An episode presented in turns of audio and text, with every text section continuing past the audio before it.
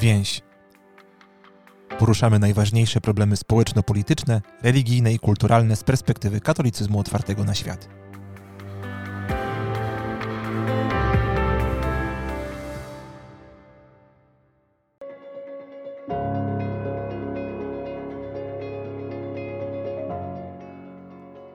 Inny pomysł na demokrację to rozmowy z oddechem o polityce i społeczeństwie. Widzimy, jak na naszych oczach nasze życie wspólnotowe zmienia się na lepsze i na gorsze. W innym pomyśle na demokrację staramy się uchwycić tę dynamikę, szukamy świeżych spojrzeń i inspiracji, wysłuchujemy różnych perspektyw, by dostrzec to, co unika nam w politycznej bieżączce. Inspirujemy się projektem Oczyszczalnia, czyli prowadzonym przez Laboratorium Więzi procesem międzyśrodowiskowej refleksji nad kluczowymi wyzwaniami, jakie stoją przed Polską. Zapraszam do słuchania Bartosz Bartosik.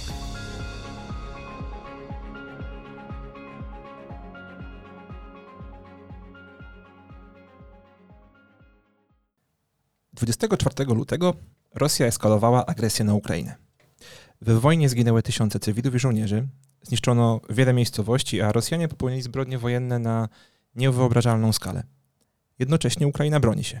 Pozostaje krajem niepodległym, a dodatkowo zyskuje bohaterki i bohaterów, którzy kształtują jej tożsamość narodową. Liderzy kraju z prezydentem Wołodymirem Zeleńskim na czele stają się przywódcami demokratycznego świata, który dzisiaj stoi przed wyzwaniem redefinicji swojej relacji wobec Rosji. Tymczasem do Polski przyjechały miliony uchodźców. Wraz z nimi objawiła się niebywała, niebywała gościnność Polaków, a, ale przedłużająca się wojna, duża liczba przybyszów i widmo recesji tworzą wyzwania, z którymi musimy sobie jakoś poradzić jako wspólnota. Jak zmienia Polskę i naszą część świata wojna w Ukrainie? Jak politycznie reagować na rosyjską agresję? Co powinna zrobić Polska, by wyjść z tego konfliktu wzmocniona i bezpieczniejsza niż przed 24 lutego? O to zapytam dziś dwójkę moich gości, a są nimi Iwanka Kiliuszyk, e, koordynatorka Ukraińskiego Domu w Warszawie i doktorantka na Wydziale Nauk Politycznych i Studiów Międzynarodowych na Uniwersytecie Warszawskim. Cześć Iwanka. Cześć. E, I Mateusz Szczurek, zastępca dyrektora i główny ekonomista regionalny Europejskiego Banku Odbudowy i Rozwoju. Były minister finansów, ekonomista, a także członek Rady Programowej projektu Oczyszczalnia. Witaj Mateuszu. Witaj, dzień dobry. I właśnie to niedawne seminarium projektu Oczyszczalnia jest też takim dla nas ważnym punktem odniesienia w tej rozmowie, jak i w całym podcaście, w całym cyklu podcastowym. Niedawno zorganizowaliśmy seminarium poświęcone właśnie konsekwencjom wojny w Ukrainie. E, wnioski z tego spotkania zebraliśmy w dokumencie Budowanie bezpiecznego partnerstwa, e, w którym przedstawiamy zestaw rekomendacji polityk publicznych w obliczu wojny w Ukrainie. E, od razu zachęcam Państwa do lektury. Dokument znajdą Państwo na stronie projektoczyszczalnia.więź.pl. A teraz do rozmowy e, przechodzimy e, tym troszkę dłuższym wstępem. E, chciałbym ją podzielić na dwie, na dwie części, tak jak mówiłem już przed, przed wejściem do studia, czyli pierwszą część bardziej taką opisową tego, co się właściwie stało 24 lutego, jak, jak zmieniło to nasze życie.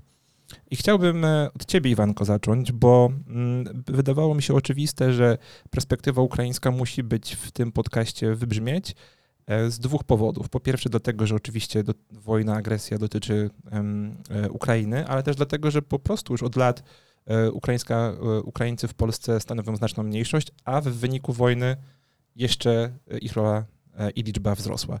Więc chciałem Ciebie na początku spytać o to, jak ten 24 lutego zmienił Twoje życie, Wasze życie jako społeczności ukraińskiej w Polsce.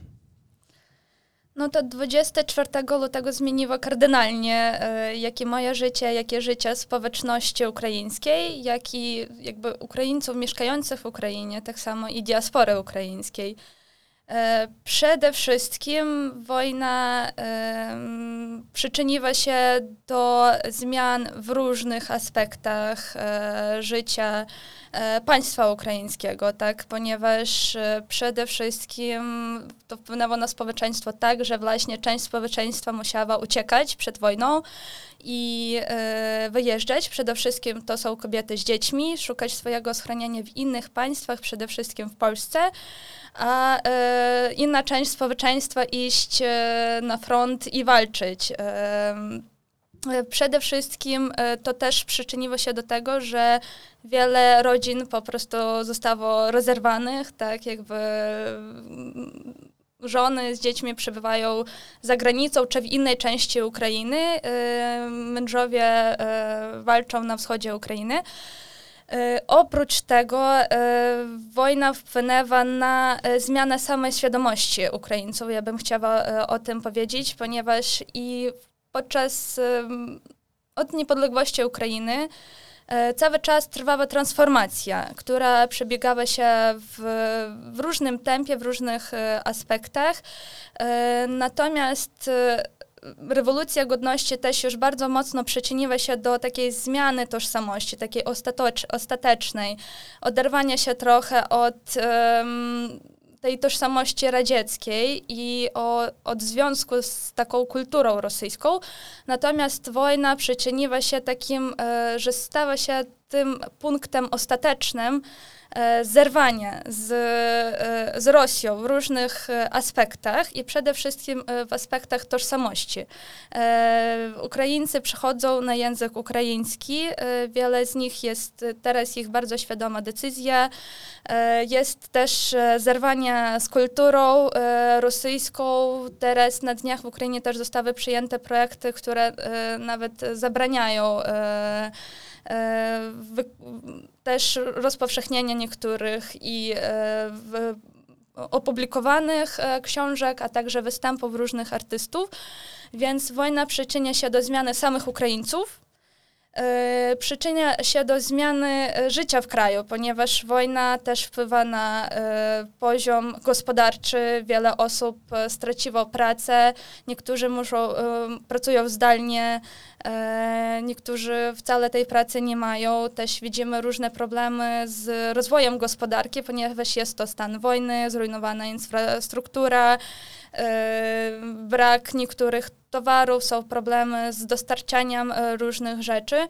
E, więc to też jest bardzo ważny aspekt. E, też zmieniło się to, że Ukraina stała się teraz krajem, który, o czym powiedziałeś, krajem, który walczy o demokrację w Europie. To akurat w Ukrainie Ukraina stała się tym miejscem, gdzie styknęły się dwa świata, dwie różne cywilizacje i Ukraina opowiedziała się za tym, za tym światem zachodnim, za europejskimi wartościami i Ukraina zaraz tych wartości broni, więc też e, odbywa się też takie ostateczne zrozumienie kierunku rozwoju Ukrainy i e, jest to kierunek zachodni. Mhm. E, cieszę się bardzo, że tak podkreślasz głębszy charakter tych przemian, że pokazujesz, że, oczywiście mm, pogłębienie tej agresji rosyjskiej w tym roku doprowadziło, jest, jest pewnym, przyniosło pewne konsekwencje bardzo tragiczne często dla wielu, wielu Ukraińców, a jednocześnie to nie jest tak, że to jest jakaś e, zmiana, która byłaby zupełnie zerwaniem z, z tym, jaka Ukraina była przed 24 lutego, prawda? Że to jednak jest pewna konsekwencja i konsekwencja też tego, o czym czasami się zapomina, szczególnie w krajach Zachodu, które od lat próbowały sobie normować relacje z Rosją, prawda? Że jednak wojna w Ukrainie trwa od 8 lat tak naprawdę. I tylko jeszcze cię o to właśnie chciałem dopytać, tak trochę może przewrotnie. Czy y, w takim razie z twojej, czy jeśli możesz powiedzieć z waszej perspektywy ukraińskiej, mm, ten 24 lutego jest aż tak ważną datą, jak w krajach Zachodu, bo, bo być, może, być może nie, przecież no, wojna trwa właśnie 8 lat już, prawda? Więc może to jest tylko kolejny, kolejny krok, którego i tak spodziewaliście się. E, tak, jak słusznie powiedziałeś, że, e, że wojna już e, trwa od 2014 roku tak naprawdę i jak już też, jak ja wspominałam przy tych różnych zmianach, na przykład świadomości, tożsamości Ukraińców, no to te zmiany już zachodziły wcześniej, a szczególnie duży wpływ na nie miała rewolucja godności i właśnie wydarzenia z lat 2013-2014, aneksja Krymu, początek wojny na wschodzie Ukrainy, I tak naprawdę y, dla wielu Ukraińców um, um, ciężko powiedzieć, że niewiele co się zmieniło, bo tak czy inaczej wojna jest y, takim wydarzeniem, które po prostu bardzo przyspiesza różne procesy zmianowe, w znaczeniu, jeśli mówimy o te o zmiany e, transformacji, tak, demokratycznej, tożsamościowej.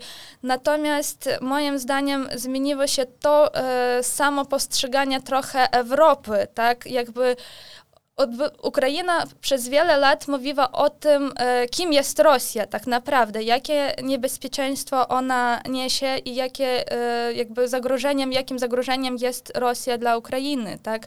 E, Ukraina mówiła, że też jakby niewystarczająca bywa reakcja Zachodu na aneksję Krymu, na początek wojny na wschodzie Ukrainy.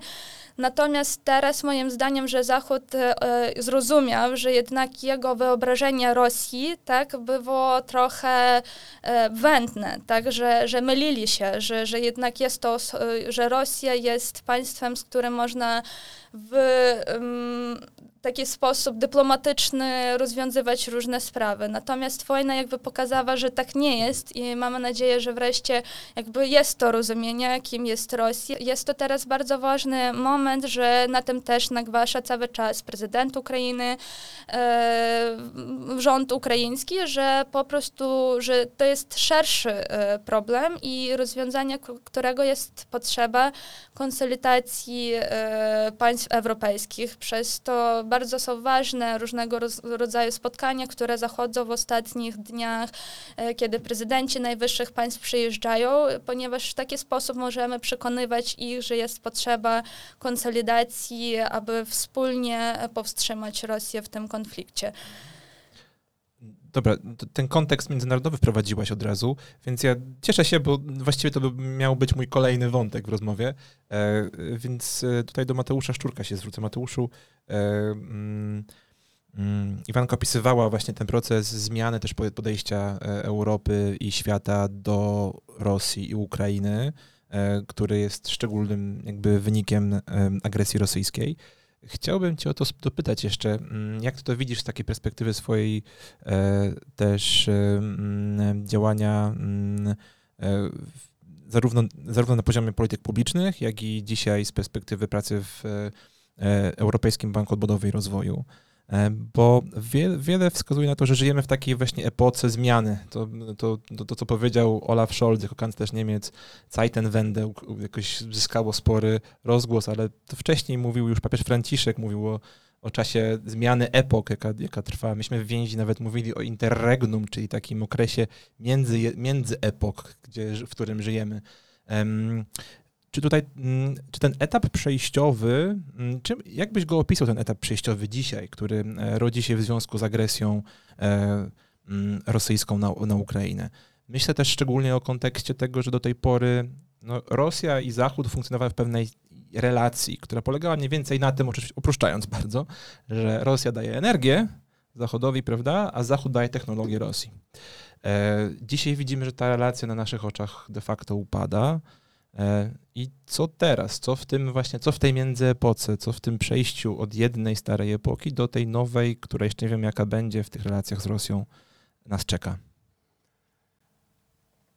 To pojęcie międzyepoki jest e, bardzo, ale to bardzo pojemne. E, I właściwie jeśli spojrzymy na mm, jakikolwiek wymiar aktywności, funkcjonowania gospodarek Europy Zachodniej, e, sektora energetycznego, eksportu, importu, e, polityk publicznych, e, to można ten, ten koncept rozciągnąć bardzo, ale to bardzo szeroko. I jeden przykład. Tak? Podejście Zachodu, w szczególności Europy Zachodniej do, do Rosji ono niewątpliwie przeszło dosyć e, drastyczną zmianę po 24 lutego.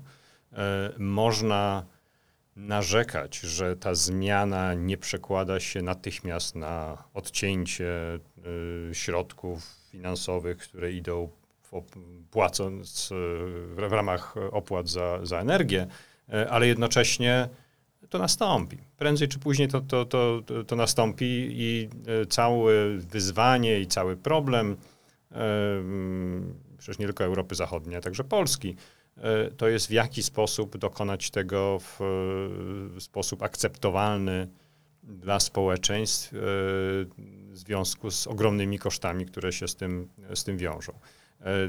Dalej, w, wojna wywołała, czy wzmocniła pewne elementy, to szczególnie jest widoczne w Polsce, funkcjonowania gospodarki, presję cenową, niedostatek podaży, czyli zdolności produkcyjnych gospodarki, co, co jeszcze wzmacnia inflację, e, które były niby wcześniej, ale teraz stały się na tyle palące, że przekładają się na podwyżki stóp procentowych, na wyzwania także na rynku, na rynku obligacji skarbowych itd., tak itd. Tak e, I to wszystko, no i dalej wyzwania związane z, z energetyką na przykład przyspieszają odejście od paliw kopalnych ogółem, nie tylko rosyjskich. I, i, ale zanim te, te zmiany, które zostały przyspieszone przez wojnę, e, przełożą się na, na nowy ład, na nową rzeczywistość, e, na jakieś e, ustabilizowanie sytuacji, no to poczeka, to przy, przyjdzie nam jeszcze przejść przez okres turbulencji, takich jak burza, która jest właśnie za, za, za oknem. I to, to, to, nie będzie wcale, to nie będzie wcale łatwe wyzwanie.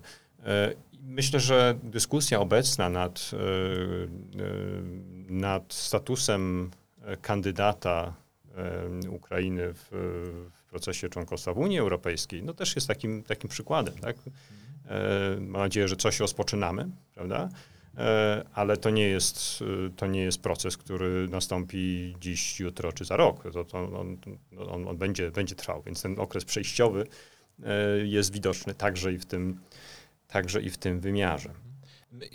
Zatrzymam się tutaj na, na sekundkę, bo to jest wa ważne pytanie, prawda? Wiele osób wciąż nie do końca dowierza w, to, w tę przemianę, o której, o której teraz mówiłeś, e, Zachodu w podejściu do Rosji, do Ukrainy. Też w takim sensie, że e, e, wiele osób wskazuje, że rzeczywiście część działań, na przykład rządu niemieckiego, jeśli chodzi o wsparcie do Ukrainy, jest w pewnym sensie odkładana w czasie, e, e kiedy pomoc potrzebna jest tu i teraz, prawda? I wiele osób argumentuje, że no dobrze, Zachód zmienia swoją politykę i chce dopuścić Ukrainę w jakimś bliższym, bliższy sposób mm, do tej do bliższej relacji z, z Zachodem, ale jednak y, czy będzie Zachód w tym rzeczywiście wytrwały i będzie wierny temu postanowieniu? I takie wątpliwości wciąż się pojawiają. E, czy ty też widzisz takie zagrożenie, że, że powrót do tego business as usual, do tego, co było wcześniej, jest realny wciąż? Nie, nie uważam, że jest realny. E, I pod tym względem chyba można mnie nazwać optymistą, e, bo nawet progres, tempo wprowadzania sankcji, to y, jak mimo oporu niektórych krajów Unii Europejskiej jednak udaje się y, je wzmacniać, pokazuje, że y, opór, opóźnienia, one są raczej kwestią, no właśnie, kwestią zarządzania dostępem do do gazu, do prądu, do, czy, czy zdolnością dostarczenia energii w, przy rozsądnych cenach, e, a nie, e, a nie chęcią podtrzymywania relacji, relacji z Rosją. Są być może wyjątki, tak? Za, za, za Węgry tutaj nie, nie mogę ręczyć, ale, ale to jest zmiana, która, e, o, której moim zdaniem nie ma e, odwrotu i, e, i po prostu zbrodnie, które następowały w ciągu ostatnich miesięcy, tego dokonały tak, i utrwaliły tę, tę zmianę. Iwanko, do ciebie jeszcze.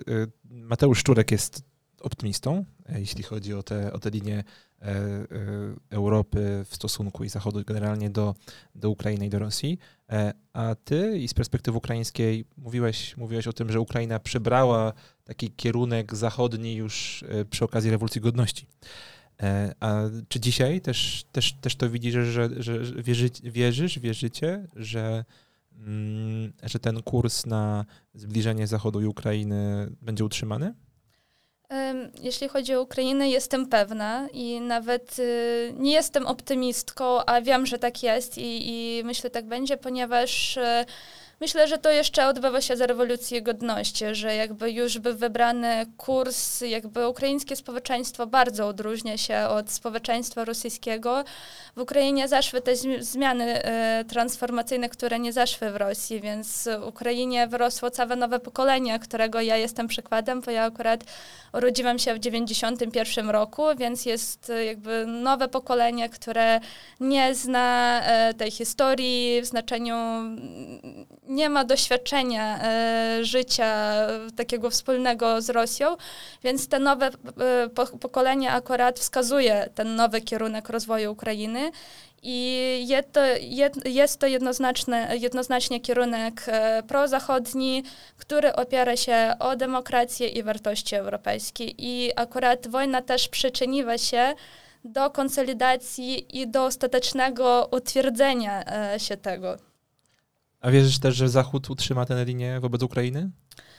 E, myślę, że tak. I tutaj możliwe, że też e, jestem optymistką, ponieważ e, e Zachód e, jakby musi nawet e, moim zdaniem, że przede wszystkim Zachód tak samo jakby są to wartości zachodnie, europejskie, przez to Zachód już wspiera i moim zdaniem będzie wspierał. Oczywiście w jakiej to będzie formie w przyszłości. Mam nadzieję, że Ukraina znajdzie się w Unii Europejskiej. Oczywiście, że jest to długotrwały proces. Natomiast e, Europa już też jakby pokazała swoją pozycję, że jest z Ukrainą. Oczywiście, że różne decyzje są odkładane, niektóre w czasie, jak Powiedziałeś też na przykład o Niemczech, e, że jest to trochę skomplikowane, że niektóra pomoc, chociażby też z bronią, jest odkładana w czasie, jednak e, cały czas różna broń płynie do Ukrainy i tak naprawdę bez tego wsparcia Zachodu też e, ta sytuacja mogłaby w Ukrainie teraz wyglądać zupełnie inaczej. Więc tak naprawdę Ukraińcy doceniają jakby to wsparcie, które jest okazywane.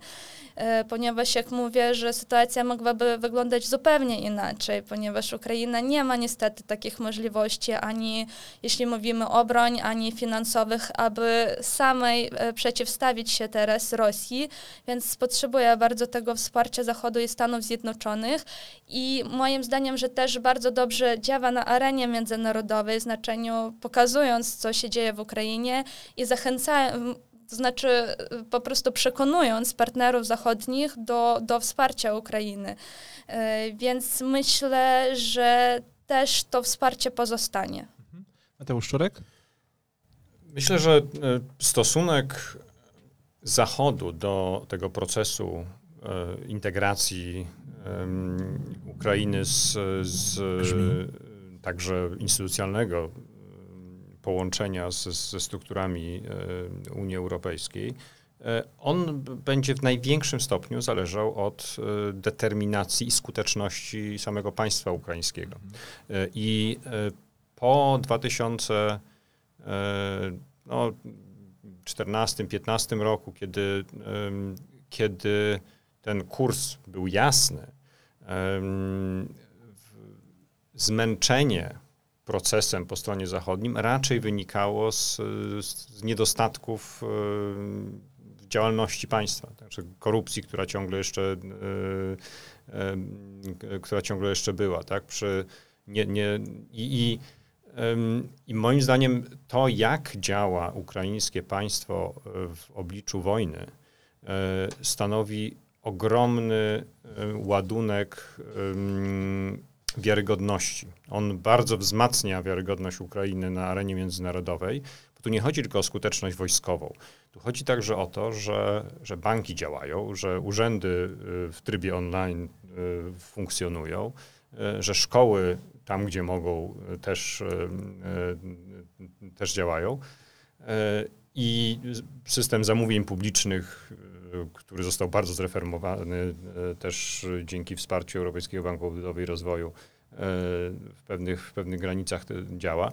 I to jest, e, no to pokazuje e, skuteczność państwa bez czego nie ma mowy o, o choćby o wejściu do, do, do Unii Europejskiej. To, I to jest czynnik być może najważniejszy, jeśli chodzi o trwałość tego, tej sympatii instytucjonalnej. Jeżeli Ukraina obroni się także pod względem działania e, wewnętrznego, e, jeżeli będzie leczyła się z, no, z tych chorób, które trawiły ją w, także w czasie pokoju i, i skutecznie w, jakby wyrastała z tego, z, z tej naklejki kraju rozwijającego się, prawda, z wszystkimi bolączkami z tym związanym, w stronę kraju rozwiniętego, e, to i też proces zbliżania do Unii Europejskiej będzie krótszy i będzie e, korzystniejszy dla obu stron. To ostatnia kwestia w tej, w tej części, e, bo mówimy o Ukrainie oczywiście e, jako punkcie najważniejszym miejscu, w których konsekwencji wojny się odczuwa, ale chciałem spytać jeszcze Mateuszu o, o Polskę i kraje Europy Środkowo-Wschodniej. E, I o to właśnie jeszcze, żeby do tego wrócił, może opisał, jakie konsekwencje gospodarcze i polityczne ma ta wojna dla nas. E, wspominałeś już trochę o tym, prawda, kiedy mówiłeś o czasie przejścia, tutaj jeśli chodzi o kwestie energetyczne, ale to nie tylko to, prawda? Mówiliśmy o uchodźcach, o tym, że napływ uchodźców do naszego regionu zmienia też trochę ich sytuację i demograficzną, i socjologiczną, i jeśli chodzi o mniejszości narodowe żyjące w tych krajach. Mm, ale no właśnie, jeszcze ciągle odbijamy się gospodarczo po pandemii. Mamy miliony nowych, nowych mieszkańców, na krótszą czy dłuższą, dłuższy okres czasu, zobaczymy, e, prawda?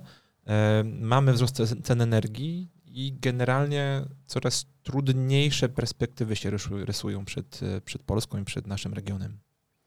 Najkrócej można scharakteryzować to, co wydarzyło się 24 e, lutego, sformułowaniem, że geopolityka zapukała do naszych drzwi.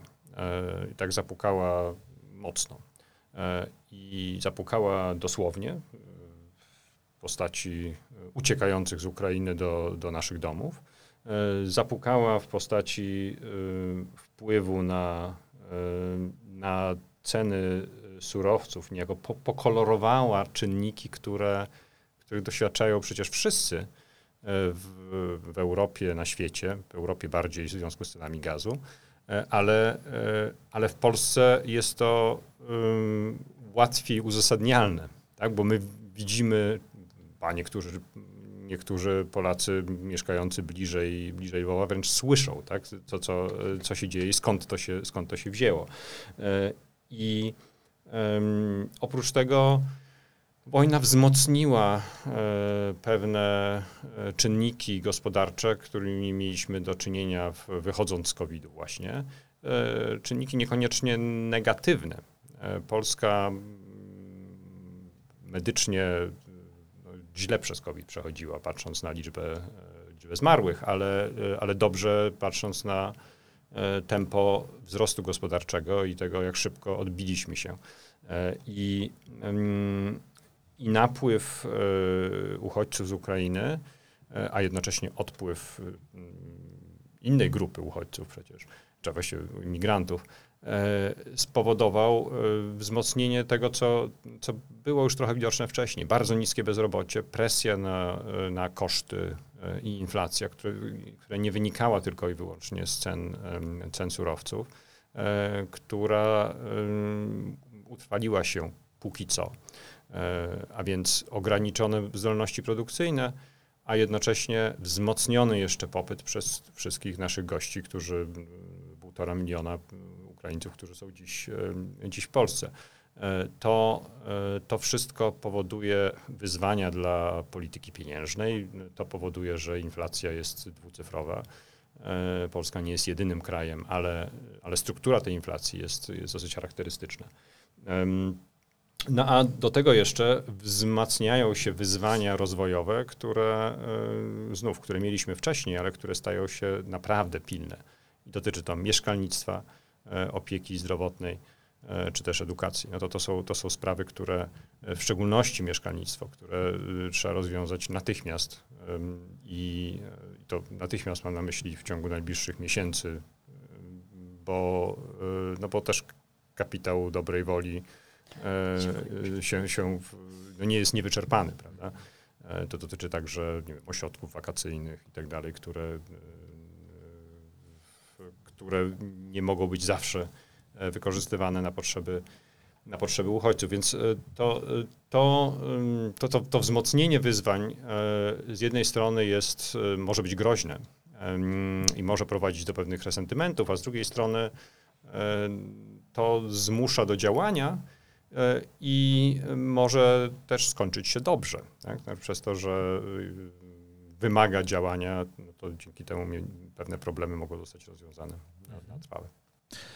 Czyli podsumowując, mamy całą paletę e, kwestii, które tutaj poruszyliśmy, od tego jak Ukraina przeszła e, zmiany tożsamościowe od, od właściwie upadku, od odzyskania niepodległości e, przez szczególnie rewolucję godności, jak zauważyła Iwanka Kiewiuszyk. Porozmawialiśmy o tym, jak Ukraina dzisiaj reprezentuje też wartości demokratyczne, które są ważne dla całego świata zachodu, jak stała się takim właściwie centralnym punktem odniesienia Mm, dla naszej części świata, naszego świata też pod względem rozumiem wartości. E, rozmawialiśmy o tym, e, o napływie uchodźców do Polski, do krajów regionu, o tym, że mm, świat e, musi na nowo ułożyć sobie relacje z Rosją, że te relacje zmieniają się i zmienią na dobre, że nasi rozmówcy tutaj są raczej dość zgodni, że nie zanosi się, żeby Rosja wróciła do takiej roli, jaką pełniła właśnie do tej pory w Europie i na świecie. E, mówiliśmy też o Polsce i o tym, jak, e, z jakimi wyzwaniami mierzy się Polska politycznymi, bezpieczeństwa, ale też ekonomicznymi, gospodarczymi i napływu uchodźców. I teraz chciałbym e, zapytać o to, jak te wszystkie wyzwania, jak na nie odpowiadać. Mm, co powinniśmy zrobić politycznie i jako społeczeństwo również, by, by, by, by z tego wszystkiego wyjść jednak mocniejsi. Ja może zacznę od tego, że króciutko mm, takie kluczowe punkty z polskiej racji stanu, jakie sobie właśnie wyliczyliśmy w tym naszym raporcie oczyszczalni, oczyszczalni, projektu oczyszczalnia, e, budowanie bezpiecznego partnerstwa, mm, jakie te cele polskiej racji stanu sobie wyliczyliśmy. I e, pewne jest to, że naszym celem z perspektywy polskiej jest jak największe zwycięstwo Ukrainy, bo oceniamy, że ona generalnie, Ukraina już wojnę wygrała w takim sensie, że obroniła swoją niepodległość i to się raczej nie zmieni. Pytanie oczywiście, w jakich granicach konkretnie mm, mm, to efektywnie e, niepodległość utrzyma, ale jednak obroniła swoją wolność. Po drugie, jest to wzmocnienie regionu całego Europy Środkowo-Wschodniej w Europejskim Układzie Sił, który do tej pory jednak był dość mocno zdominowany przez układ Berlin-Paryż. Tutaj relacja Polski z Ukrainą bliska może być e, ważnym, mówiąc brzydko, game changerem, e, czy po prostu może zmieni, zmieni, czynnikiem, który zmieni ten układ sił. Wreszcie jest odbudowa Ukrainy z udziałem polskich podmiotów publicznych e, i prywatnych. Naszym celem też pewnie jest jednak osłabienie Rosji. Pytanie, czy, czy to znaczy odejście Putina, czy coś jeszcze innego. I wreszcie wzmocnienie bezpieczeństwa bez e, osłabienia spójności społecznej.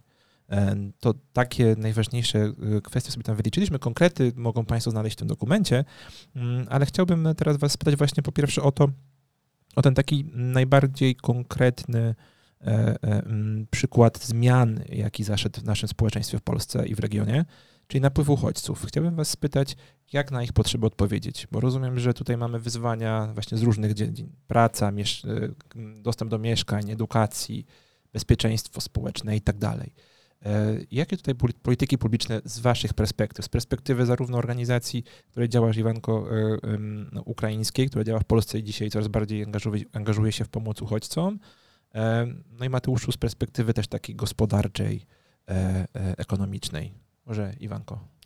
Dobrze, e, to jeszcze e, przede wszystkim jest bardzo ważne zaplanowanie jednak e, polityk migracyjnych i integracyjnych, ponieważ Polska niestety takich strategicznych w postaci dokumentów, polityk nie ma. Niestety ostatnia, ostatni taki dokument został skasowany jeszcze w 2015 roku i od tego czasu...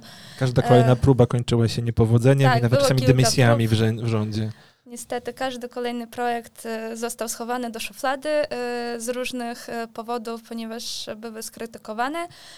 Więc przede wszystkim jest e, jednak stworzenie takich polityk, e, które będą strategiczne i w długotrwałej perspektywie e, rozwiązywać te różne problemy, o których już częściej wspominaliśmy i odpowiadać na potrzeby integracji migrantów, uchodźców w Polsce, ponieważ oczywiście rozmawiamy o uchodźcach, wspominaliśmy o migrantach.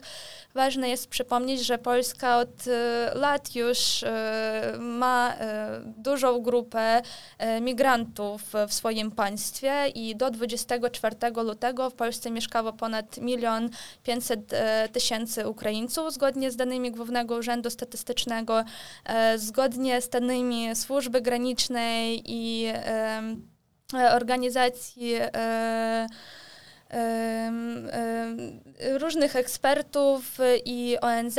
W Polsce przebywa około 3 milionów uchodźców, więc w sumie jeśli to dodamy i oszacujemy, jest to w przybliżeniu około 4-5 milionów, e, co daje nam około 12% od ogólnej liczby mieszkańców Polski. Jest to dość liczna grupa, która wymaga strategicznego wsparcia państwa i takim wsparciem może być polityka, ma być polityka migracyjna i integracyjna, e, która będzie odpowiadać e, na najważniejsze potrzeby i wyzwania, które sto stoją. Przede wszystkim to jest e, kwestia związane z mieszkalnictwem, e, z e, dostępem do systemu edukacji zdrowia, do, do systemu edukacji, ponieważ jaki model ma być w szkole, tak? Czy model integracyjny, czy model, który niestety jakby trochę nieoficjalnie jest model asymilacyjny, więc jest jakby zrozumienia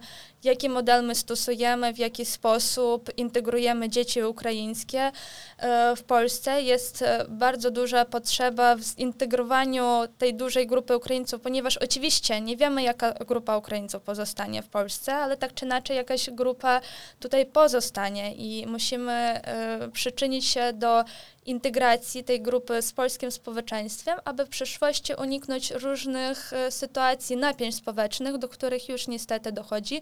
Więc przede wszystkim tych napięć mamy unikać e, przez e, zapewnienie oferty językowej, bardzo ważne jest wsparcie organizacji, które zrzeszają i wspierają e, migrantów i uchodźców w Polsce, aby też byli takim partnerem dla państwa, e, którzy mogą też realizować właśnie te różne zadania integracyjne i też być partnerem w kreowaniu tych różnych polityk i działań. Jest bardzo potrzebna też edukacja społeczna, ogólnie takie jakby edukowanie społeczeństwa, E, na temat jakby tych też problemów, potrzeb uchodźców, na temat zrozumienia różnic kulturowych, tak, jak my możemy wszyscy razem istnieć w jednym państwu, aby e, minimalizować te różne napięcia, które niestety już się pojawiają i które będą bardzo duży, dużym wyzwaniem w przyszłości, ponieważ jak widzimy e, entuzjazm, chęć taka pomocy już po trochę wygasa naturalnie, ponieważ ludzie też wracają po trochę do normalnego swojego trybu życia. E, też już trochę po prostu naturalne wypalenia e, dochodzi, więc też osoby mogą mniej wspierać, jakby mniej adekwatnie mogą reagować na jakieś sytuacje, które różne zjawiska w społeczeństwie, więc niestety można spodziewać się w przyszłości różnych takich napięć i właśnie takie polityki mają e, temu służyć przede wszystkim. Czyli redukcja napięć społecznych między społecznością polską i ukraińską jest tutaj bardzo dużym wyzwaniem, którym możemy odpowiadać na polu edukacji, e, zarówno w szkole, jak i społecznej, e, debacie medialnej, jak rozumiem, wykorzystywaniu organizacji społecznych, obywatelskich do tego, żeby na te potrzeby odpowiadać. E, Mateuszu, coś do tego byś jeszcze dodał? Dodałbym dwa przykłady, jak takich napięć można unikać w dwóch obszarach. Jeden to, to zapewnienie mieszkania. Tak? I to jest problem polskiej gospodarki, społeczeństwa, e, przecież nie nowy.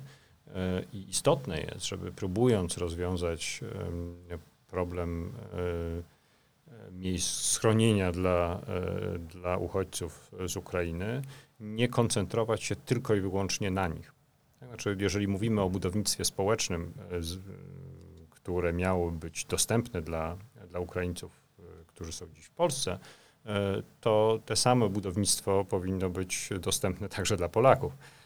I, Oczywiście, bo to też może rodzić samo w sobie wszelkie programy, które by nawet stwarzały wrażenie tego, że kogoś się faworyzuje kosztem innego, prawda, to już może samo rodzić też problemy społeczne i, i reakcję społeczną negatywną wobec grupy, której się chce pomóc. To, to, jest, to jest o tyle istotne, że choćby takie organizacje jak e, no, organizacje międzynarodowe, które w tej chwili ukierunkowane są w dużej mierze na pomoc e, czy reakcję na wojnę w Ukrainie, mogło, no zaraz, zaraz, ale to, to przecież nie jest tylko dla Ukraińców, ale to o to chodzi, tak? Znaczy to chodzi nie tylko o, o rozwiązanie bieżącego problemu, ale rozwiązanie go na, na, na trwałe, także z punktu widzenia napięć społecznych. Drugi, drugi element to Kwestia dostępu do rynku pracy, który na szczęście jest i jest no, wspaniale wykorzystywany przez, przez, przez uchodźców. Liczby, które, które widzimy, są, są wręcz niesłychane. Tak? Znaczy 500 tysięcy zarejestrowanych osób pracujących, zważywszy na mniej więcej półtora miliona łącznie netto E, uchodźców, których mamy, z których przecież wielu z nich to dzieci e, czy osoby starsze, e, to naprawdę bardzo, bardzo dużo. Ale ważne jest, żeby jak najlepiej wykorzystywać umiejętności, wykształcenie, zdolności, zawody osób, które przyjeżdżają. Najlepiej wykorzystywać, bo to jest wskazane i dobre dla, dla samych uchodźców, E, ale także i dla, e, dla społeczeństwa. E, co więcej, inny jest wydźwięk społeczny osoby konkurującej o miejsce pracy, jeżeli to, osoba, jeżeli to jest lekarz i, i, i, konkuruje z innym lekarzem, albo nauczyciel i konkuruje z innym nauczycielem, niż, niż jeżeli wszyscy walczą o te, te gorzej wykwalifikowane czy gorzej opłacane miejsca pracy, bo tam e, o, o, o tarcia społeczne jest pewnie trochę, trochę łatwiej. E, a zważywszy na wyzwania związane z edukacją, e, ze służbą, ze służbą zdrowia, no to, to, to, są, to, to wydają się oczywiste obszary, które jak najszybciej powinniśmy w, zagospodarować czy ułatwić kwestie certyfikacji i, i legalnego podejmowania pracy w zawodzie. Ale to dotyczy oczywiście wszystkich zawodów, także tych, e, także tych no, od, od, od, od naukowców poprzez, e, poprzez inżynierów itd. Tak itd. Tak e, na, pod, no, to, to wymaga po części otwartości pracodawców i ona chyba jest. I bardzo szybko pojawiły się przecież inicjatywy w, wśród w ramach portali oferujących pracę, specjalne sekcje, pomoc prawna, pomoc y, w rozwoju kariery itd., tak itd. Tak a, e, ale to wymaga także zmian, zmian prawnych, jeśli chodzi o, o zawody regulowane, e, tak aby dostęp do nich był jak najłatwiejszy. Mhm. E, takim postulatem, który pojawia się właściwie przy każdej dyskusji o rynku pracy w Polsce od lat i to nie tylko w kontekście migrantów czy uchodźców, jest postulat wzmocnienia Państwowej Inspekcji Pracy. E, I rozumiem, że tutaj też... chciałam dodać. Chciałam dodać na ten temat, ponieważ też jest bardzo duża jakby potrzeba czy zmiany zakresu zakresu możliwości działania Państwowej Inspekcji Pracy, ponieważ e, niestety bardzo często obywateli Ukrainy zatrudnia się na umowy cywilnoprawne i tak naprawdę e, ochrona ich praw pracowniczych jest też bardzo dużym wyzwaniem, na które trzeba też odpowiedzieć, planując różne zmiany prawne. I taką zmianą jest wskazywana właśnie rozszerzenia e, po prostu zakresu możliwości działania Państwowej Inspekcji Pracy albo ogólnie pilnie zmiany kodeksu pracy, jakoś większe chronienie osób, które pracują na podstawie umów cywilnoprawnych, bo takie problemy też różnego rodzaju wykorzystywania e, już jakby się dzieją na rynku pracy, niewypłacania pensji i tak dalej. I w takich sytuacjach przy pracy na um-, umowach cywilnoprawnych jest bardzo trudne dojście jakby do rozwiązania takich problemów. E, też chciałam tylko krótko dodać, że tak bardzo jest potrzebne też rozwiązanie tych problemów systemowych, co już tutaj nieraz mówiliśmy, co dotyczy systemu ochrony zdrowia czy systemu e, edukacji, ponieważ system ochrony zdrowia tak bardzo ucierpiał też w czasie COVID-u, a teraz w związku jakby z napływem dodatkowej dużej liczby e, ludności kolejki się wydłużyły. I tutaj też jest to powód, aby powstawały różne napięcia, tak, to ma prawo e, pier, jakby pierwszej, e, pierwszokolejności na jakiś zabieg e, i tak dalej, tak, na jakoś powiedzmy, szczególnie jest tutaj onkologia problematyczna, więc to też są obszary, gdzie jakby mogą powstawać różne napięcia społeczne, kto ma pierwszeństwo, kto ma w miastach, ponieważ przede wszystkim uchodźcy jednak osiedlają się w miastach, jest potrzebna możliwie przemyślana polityka relokacji, tak, zaproponowania e, pracy i możliwości wynajmu mieszkania czy zamieszkania w jakichś mniejszych miejscowościach polskich, gdzie też są e, luki na e, tych lokalnych rynkach pracy, więc taka polityka relokacji mogłaby odpowiedzieć na wiele problemów i związanych i z pracą, i z mieszkaniem, i z dostępem do przedszkola, do e, jakby obciążenia systemu edukacji i zdrowia też, ale jest też potrzeba rozwiązania problemów związanych rozszerzeniem, tak? Jak e, słusznie e, zostało powiedziane, że należy zatrudnić też na przykład większą ilość i ogólnie cała reforma powinna chyba odbyć się, jeśli mówimy o systemie ochrony zdrowia, ponieważ jest to niestety bardzo ważny obszar, e, który wymaga e, różnych działań. Który może być jeszcze większym wyzwaniem, kiedy wojna dobiegnie końca i na przykład będziemy może w Polsce chcieli leczyć ukraińskich żołnierzy, czy tak. rehabilitować tak. ich, którzy, czy ofiary, ofiary wojny, już pomijając mm, kwestię oczywistą, to znaczy ich do, dobrostan i, i kwestie życiowe i zdrowotne, no, no ale to też jest takie, taka rzecz, która wzmocni to jeszcze partnerstwo polsko-ukraińskie po wojnie, gdyby e, na przykład ci żołnierze mogli tutaj przyjeżdżać, poznawać Polskę, a potem wrócić do Ukrainy z takim pozytywnym obrazem naszego kraju też. E, ale Mateusz, wiedziałem, że coś jeszcze chciałeś dodać. Tak, bo wspomnieliście o Państwowej Inspekcji Pracy, ale e, warto chyba wspomnieć o tej drugiej stronie, e, a więc obowiązkach e, nowych mieszkańców Polski. Tak? Znaczy, I moim zdaniem jest to obszar, na jaką minister finansów były, trudno mi o tym nie wspomnieć. To jest chyba niedostateczna informacja dla podejmujących pracę, podejmujących działalność gospodarczą i tak dalej, jakie właściwie są prawa i obowiązki, e, jeśli chodzi o składki na ubezpieczenia społeczne, jeśli chodzi o podatki e, dla, dla no, działających tutaj Ukraińców. I chyba dedykowany portal z tymi informacjami, wsparcie ze strony służb skarbowych w, w rozliczaniu i w legalnym działaniu w Polsce chyba jest potrzebne E, I e, mówię o pewnych zaniedbaniach w tej kwestii, bo chyba e, ogromne znaczenie ma czas. Znaczy, jeżeli zaczyna się od razu w białej strefie, to się zostaje w białej strefie, tak? A jak zaczyna się w szarej, w czarnej, no to to już jest to trudno, trudniej z niej wyjść. I im szybciej to będzie się działo, im szybciej ta, ta biała strefa powiększy się jak, naj, jak najbardziej, tym lepiej. Czyli też włączanie y, w jak najbardziej obie, mm, oficjalny obieg y, życia społecznego, publicznego y, pracowników i w ogóle osób z Ukrainy, które do nas przyjeżdżają, właśnie z też takiej perspektywy właśnie ich obowiązków tego wobec państwa, w którym, w którym żyją, w naszym przypadku Polski. Już powoli zmierzamy do końca, ale mm, na, właśnie na koniec zostawiłem dwie też ważne kwestie. Spróbujmy w miarę zwięźle na nie odpowiedzieć.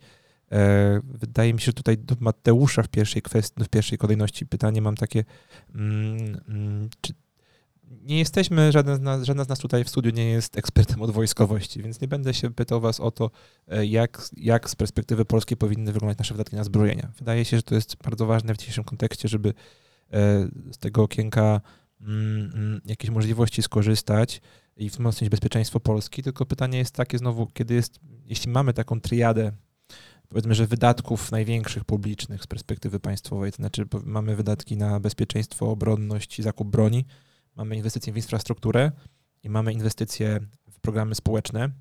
E, czy e, nie obawiasz się, że Mateuszu, że e, przekręcenie tych wydatków bardzo mocno w kierunku zakupu broni nie odbije się tym właśnie niedostatkiem pieniędzy na rynek pracy, na opiekę zdrowotną i na inne ważne obszary społeczne, co z kolei odbije się na nas właśnie w konfliktach społecznych, w braku dostępu do podstawowych usług.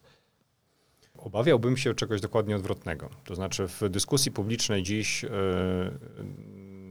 jest jakieś bardzo dziwne, funkcjonuje pojęcie e, czy znaczenie słowa priorytet. Bo mamy nowe priorytety, obronność, e, bezpieczeństwo energetyczne itd., tak itd., tak ale przy okazji tych priorytetów nowych wydajemy jeszcze więcej na, e, na inne obszary i jeszcze obniżamy podatki. Tak? Czyli, to, czyli to nie są żadne priorytety. No, krótko mówiąc, jeżeli rzeczywiście uznajemy te wydatki na obronność, bezpieczeństwo energetyczne, ochronę słabszych przed kosztami, kosztami życia i rosnącymi cenami energii na przykład, no to, no to trzeba postawić kropkę na i i zastanowić się, co, od czego to jest ważniejsze niż wcześniej. Prawda? E, no bo, no bo nie może być tak, że w, w ramach polityki fiskalnej po prostu dorzucamy kolejne wyzwania, obniżając jeszcze podatki i jakoś to, jakoś to będzie, jakoś się sfinansuje. Budżet jeszcze, wyniosujemy to wszystko, prawda, przez de, de, dług, przepraszam. A, a, koszty obsługi długów nie są niezmienne i one, i one już nominalnie rosną dosyć istotnie. E, I e, z punktu widzenia polityki makroekonomicznej, zważywszy na wyzwania, problemy z inflacją, e, zważywszy na to, że z popytem w Polsce póki co problemów nie ma, to to jest raczej wskazanie na no właśnie priorytetyzację przez wybór pomiędzy jednym a drugim. Jeżeli rzeczywiście musimy wydawać więcej na obronność, to akurat Polacy to potrafi, potrafią zrozumieć, tak? bo, bo, bo my jesteśmy na froncie niemal. E, o wiele trudniej tę dyskusję przeprowadzić pewnie w Hiszpanii na przykład. Czyli zaakceptujemy to jako społeczeństwo i to widać też chyba w badaniach społecznych, ale no właśnie skąd na to pieniądze brać? Rozumiem, że nie możemy, powiedziałeś, nie możemy obniżyć podatków, które to nastąpiło w tym roku. E, z tego powinniśmy się wycofać. Gdzie jeszcze ewentualnie takich środków szukać? No przede wszystkim e, nie szkodzić, e, w, jeżeli reagujemy na wzrost cen, e, to ta reakcja musi być ukierunkowana, precyzyjna, a nie, a nie w formie nalotu dywanowego, subsydiowania paliw, węgla dla wszystkich na przykład, prawda? Co jest, co nie tylko nie sprzyja bezpieczeństwu energetycznemu, bo, bo jak mamy subsydiowane paliwa, to ich konsumujemy więcej, E, ale też i nie wspiera tych e, najbardziej, albo przynajmniej nie, nie tylko tych najbardziej potrzebujących, ale też wspiera takich, e, no, takich jak ja, prawda? I, a to nie jest potrzebne. I w związku z tym rozsądniej Państwo nie wiedzą, że Mateusz Szczurek i tak na rowerze jeździ dużo, więc i tak pewnie tak dużo tej energii nie konsumuje na, na paliwa, ale przepraszam, przerwałem ci. Ceny żywności też idą do góry. Tak? Zgadza się. E, dziękuję. E, już na koniec, koniec naprawdę. E, chciałbym was spytać mm, o przyszłość właśnie relacji polsko-ukraińskich i, mm, i europejskich w tym kontekście. Jak możecie tego rzeczywiście zwięźle? Mm, po pierwsze takie pytanie może skąd, z czego, z czego odbudować Ukrainę? Wydaje się, że odpowiedź reparacje rosyjskie jest moralnie słuszna, ale politycznie mało realna w tym momencie, ponieważ Rosja nie będzie w stanie czegokolwiek, wydaje się, spłacić w najbliższych, w najbliższych latach.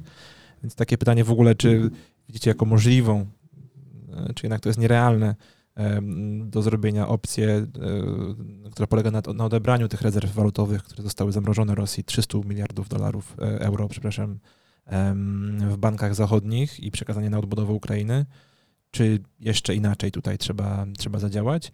No i, e, i jak te mm, relacje polsko-ukraińskie w przyszłości widzicie? Niektórzy marzą w Polsce o pewnym projekcie federacji polsko-ukraińskiej. Wydaje się to zupełnie e, nierealne.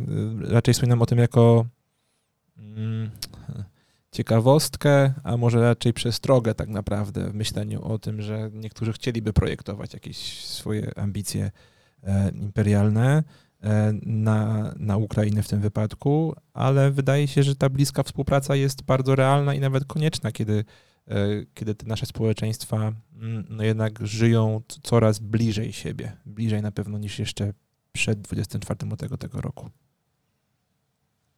To do mnie. E, zachę zachęcam.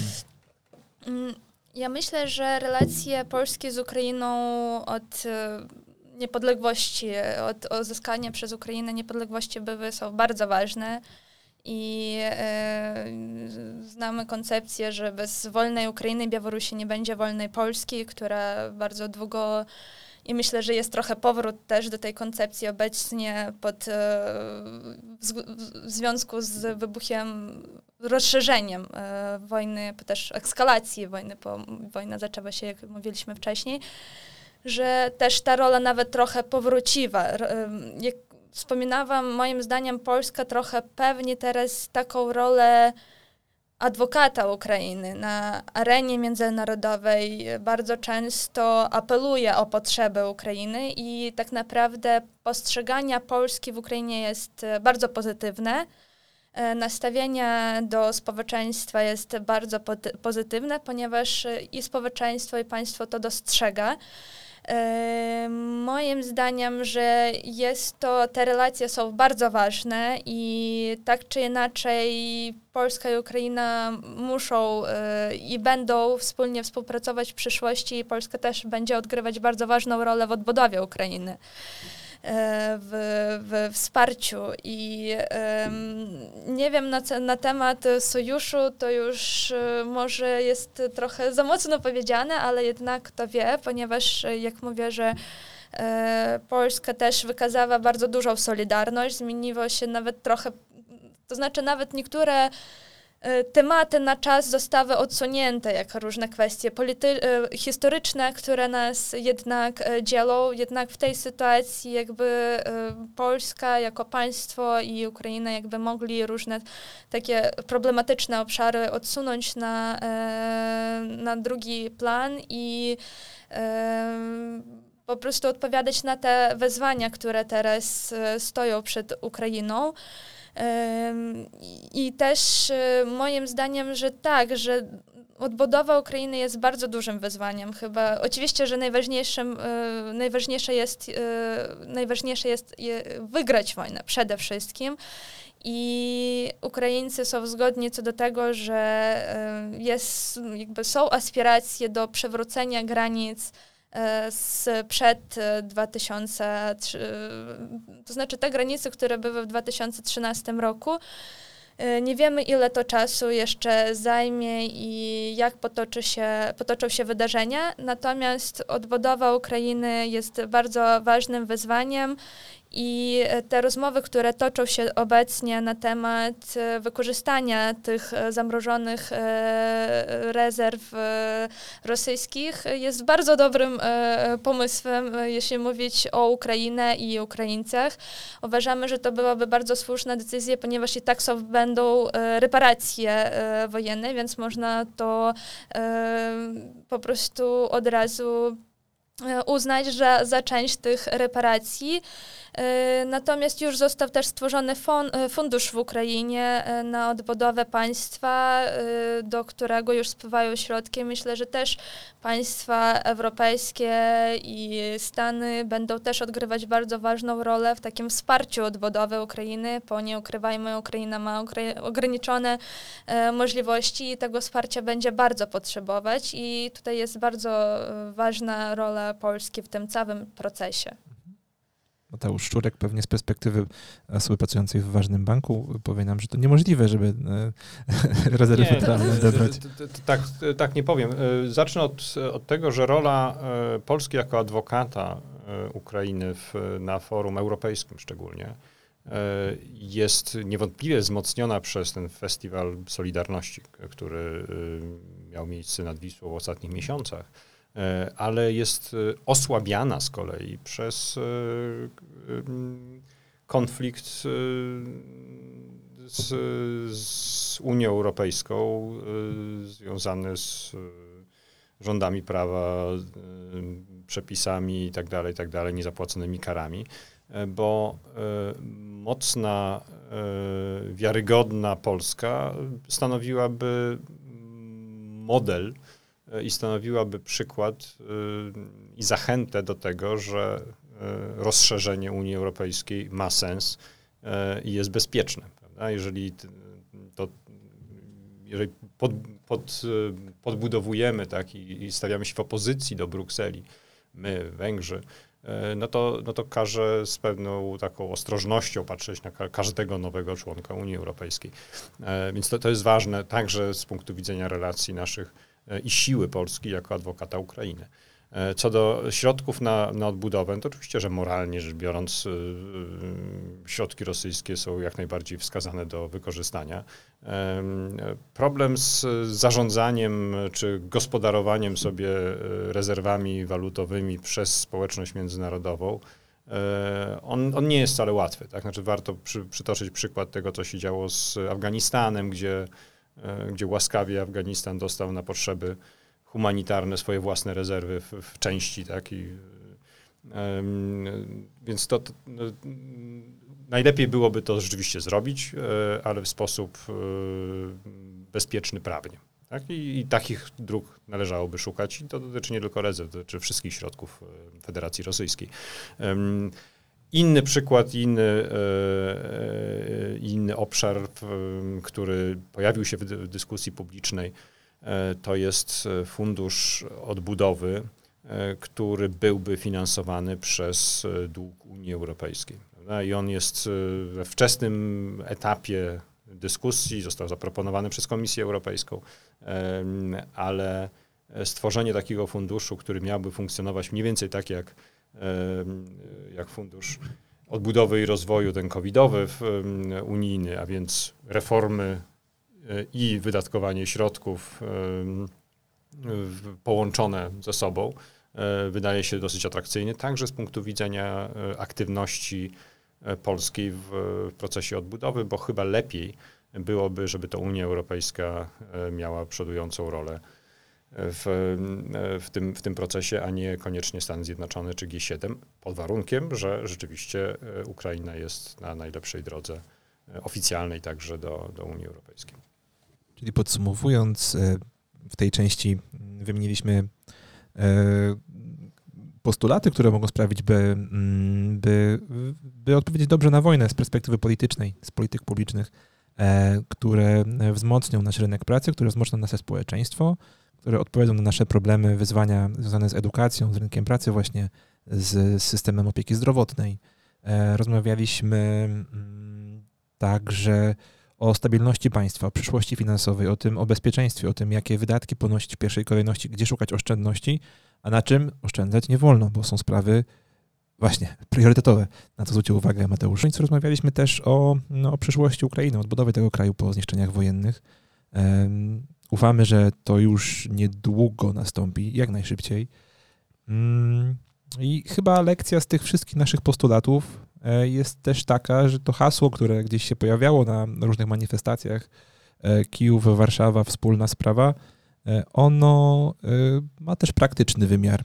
To znaczy dobra pomoc, o dobrze mm, przemyślana pomoc uchodźcom, powinno uwzględnić potrzeby również Polaków, którzy, którzy mieszkają w Polsce e, i odpowiadać na problemy, wyzwania, potrzeby jednych i drugich, szczególnie tych, którzy najbardziej są poszkodowani działaniami wojennymi. Mm, za rozmowę dzisiaj dziękuję e, Iwance Kiliuszyk i Mateuszowi Szczurkowi. Do zobaczenia. Do zobaczenia. Do zobaczenia. Wysłuchali Państwo podcastu Więzi. Naszą działalność można wesprzeć w serwisie Patronite na patronite.pl omane przez więź. Za wszystkie wpłaty serdecznie dziękujemy. Zapraszamy na naszą stronę więź.pl.